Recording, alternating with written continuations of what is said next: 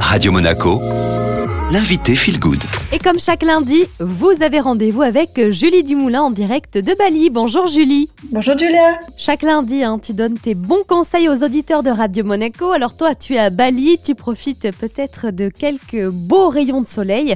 Ici, c'est le plein hiver. Alors aujourd'hui, tu as une recette d'une chantilly maison pour avoir le teint allé. Oui, alors c'est super simple. Attention, c'est pas fait pour manger, c'est fait pour s'appliquer sur le visage, hein, pour avoir le teint allé. Donc, il suffit de prendre deux ingrédients. Le premier, c'est du beurre de karité. C'est aussi, tu sais, l'ingrédient qu'on utilise pour faire des masques pour nourrir les cheveux. Et autre ingrédient, de l'huile de Donc il suffit de prendre son batteur, donc on se rend dans sa cuisine, on prend un saladier, son batteur, on fouette le beurre de karité avec quelques gouttes d'huile de carotte jusqu'à obtention d'une matière qui ressemble à de la chantilly.